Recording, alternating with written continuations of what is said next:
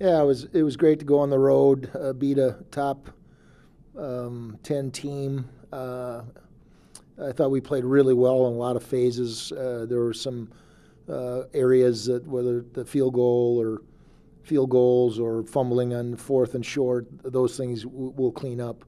Uh, but I'm really proud of our football team, all business. Uh, when we go on the road, and and uh, they they did a good job. They beat a really good Missouri State football team. Excited to come home. Excited to have a Missouri Valley opponent coming to uh, our place, and um, you know, being ranked where we are, we expect to get everybody's best, and and I know Western Illinois will be ready to do that. Take first question from uh, Alvaro with End Zoners. Hi, Coach. Thank you for your time. Well, uh, obtained a great victory against Missouri State and had a great performance that could have resulted in a bigger uh, difference in the scoreboard. Are you worried about struggling to turn multiple multiple long drives into points and about the missed field goals? Uh, I am not concerned. Uh, I mean, we've I've seen our uh, I want long drives, all right, and uh, and and when we when they don't turn in the points, it's my job to make sure I build on the positives, not the negative. You know, uh, players are hard enough on themselves, but uh, I've seen Hunter Dustman make a lot of field goals uh, in, in practice, and that day he was just off. And sometimes the coach is off a little bit, sometimes the offensive guard's off a little bit, and sometimes it's your kicker. Just when it's your kicker, it sticks out. Uh, uh, and uh, he didn't block the, the kick. It was the kick was fine. We didn't we didn't support him on the left side of our line. So uh, love long drives, um, um, and love our football team. So no concerns.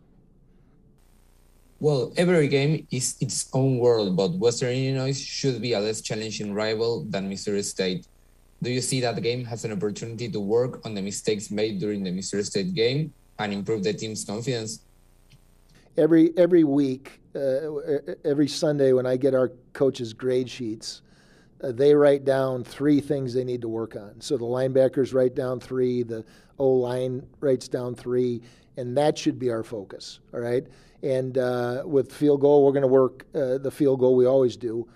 Um, but be it tackling uh, on defense, um, you know, footwork on offense, all those things should be addressed. That way, we don't get into get into a rut of being a, uh, you know, just punch the clock and, and, and do the same thing every week on Tuesday or Wednesday or, or Thursday. And I hold our coaches accountable to that. Sometimes I ask them to asterisk the the drills they're doing to address those things.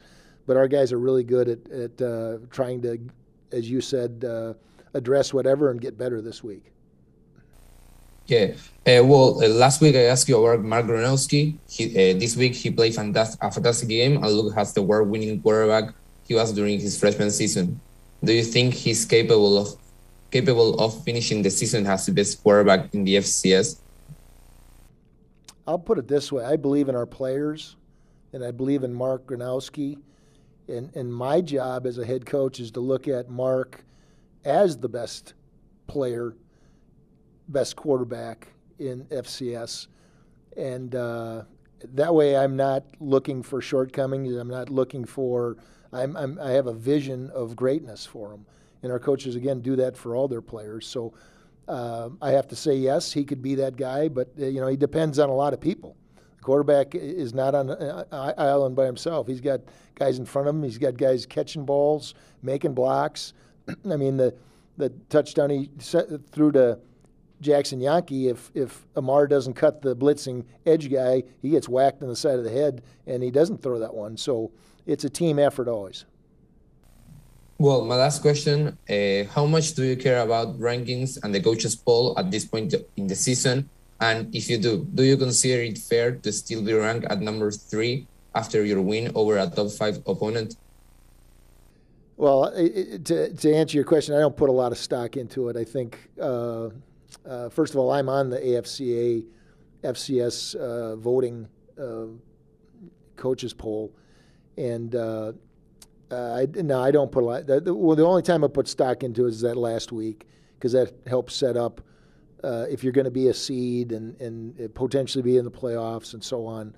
I know our guys have you know, preseason heard a lot of stuff about our football team through the press and rankings and so on, and we all we all talked about, you know, this is preseason now, right? We got a lot of plays to do, and we still do, and so uh, I, I think it's an honor to be one of the top five teams in America and thought of that type of team year in and year out, but we got to we got to prove it on the field, and that's where where you get ranked. Thank you, coach. You bet. Thank you. Move on to Matt for the next questions. John, I didn't know you were one of the voters. I'm going to start bugging you about your votes every week now that I know that. Just ask.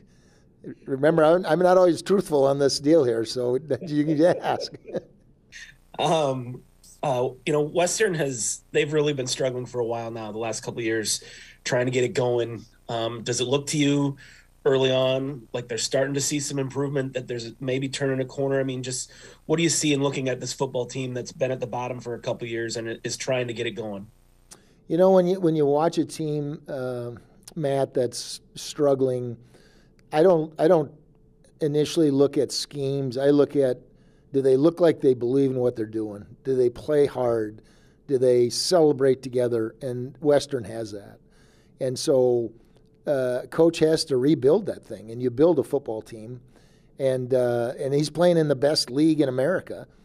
He plays Minnesota, who's ranked in the top 25. I mean, this this is not an easy road to build it, but uh, uh you know, I, I see positives on film and uh, and then you look at schemes and you say they are sound and they're doing on offense with, with what they're doing on offense is what they think is the best with their material and so um, they lost a lot of guys after after their coach left last year and so he's got to rebuild it and he'll do it what do they do well where could they hurt you they uh, they do a lot of stuff on on uh, on offense and they attack the edges and so one of our strengths is our defensive line.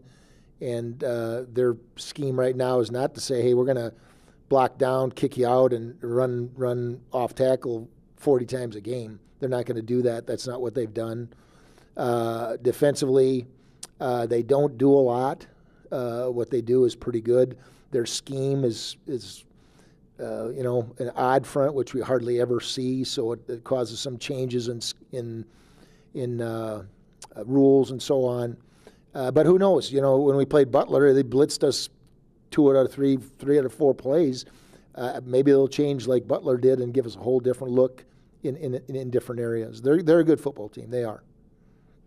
Last thing I wanted to ask you was just uh, what do you think about and what can you say about the job that Zach has done as a first year offensive coordinator here?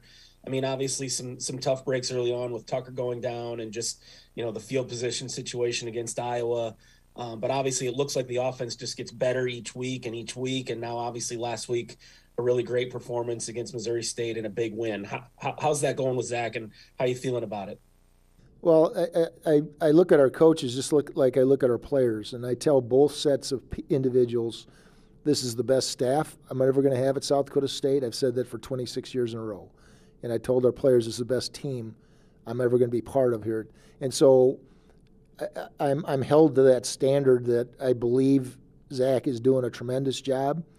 Uh, the coolest thing about Zach Lujan is he will admit an error way before I point anything out to him in terms of scheme, design, amount of plays, and so on. So he's very mature uh, based on his his age. Uh, he's a great football coach, great football mind. Um, so I think he's on track. And, and you don't know this, but our headphones didn't work at the start of the game. So he had to run down. He called the first half on the sidelines, which was not the, the, the plan.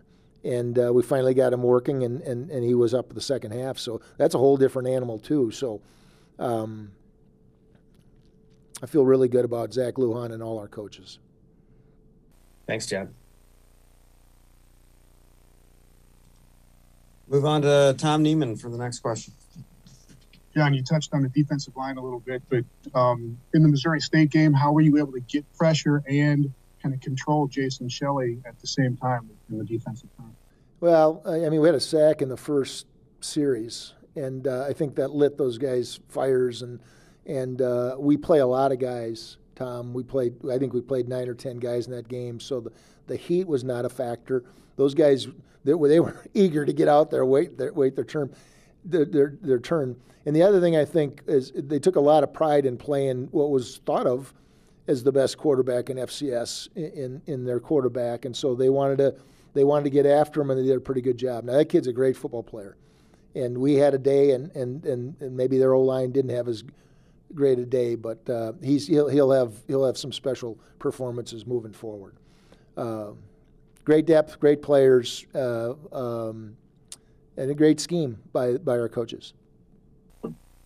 And just on the other side, on your offensive line, have you kind of settled that now with, with Evan and moving John over to tackle? We have, yeah. John is uh, Evan. Evan uh, didn't have his best game, but he's he's not played a lot of football for a long time because of injuries and and so on. Even practiced a lot of football, so I, I think his ceiling. Again, I look at him as one of the best we've ever had. I have to, and his ceiling is really high, and is nobody works any harder than Evan. So uh, I look forward to his improvements.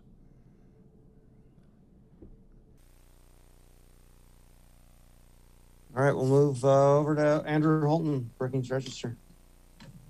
John, uh, you talk about how you grade your players after each game. You know, where do you think you guys could improve upon the most uh, through four games here? Uh, defensively tackling, uh, offensively staying on the blocks uh, until the whistle. Too often do we have a guy involved in a tackle that was initially blocked, and I'm not just talking on the perimeter. I'm talking about the in, interior guys, and that's a that's more of a grit thing that you just you're a bulldog. You just keep after them. Uh, I think those those things uh, come to mind. Obviously, make the field goals, block better on the, on the second one, uh, do a better job. Um, you know, I, I've always said, you know, if we're blessed enough to win a national championship, we're going to watch the film and have a lot of things to work on still. I mean, that's football, you know. It, but we, I, I will say this we, we graded out at 97.2% in terms of championship effort, and that's one of the higher scores we've ever had. So that in terms of focus and effort, physical effort and mental focus, that was really, really good because that's hard to do with all the guys out there and all the plays. With all the injuries you guys have had so far, um, you know, what does it kind of say about where your program is at with, you know, it does it hasn't seemed to really matter, you know, who's been on the field. You guys have still seemed to produce. Well, I think again, I think uh, there's never one answer, one, one thing, but you're exactly right. We're we're down some really good players. Uh, number one, I'll go back. We believe in our guys. So our, our, when when our guys' numbers are called, we don't use the term next man up because it's it's just the way we're built. Uh, and so our guys know when their numbers called, their coach believes in them, and we're going to do the same things we've done with the the, the, the, the tight end that was that's hurt or the running back that's hurt. We're going to ask the same thing out of the next guy uh, to do it. And then uh, we have really good players, Andrew. We do. We have really good student athletes, and they work hard. Our strength coach does a phenomenal job. So ideally, they're as close to their God-given ability because of a lot of things. So when their numbers called, they're ready to ready to play. Are we perfect? Far from it. But I, I again, I believe in our our players, and I appreciated your article today in the in the paper about the playoffs. You did a lot of research on that. You wrote that, am I correct? Yep. Yeah, I thought that was really well done and uh, a little early to be yeah. doing those predictions, but I it, it, it I, I, liked it. I liked it a lot.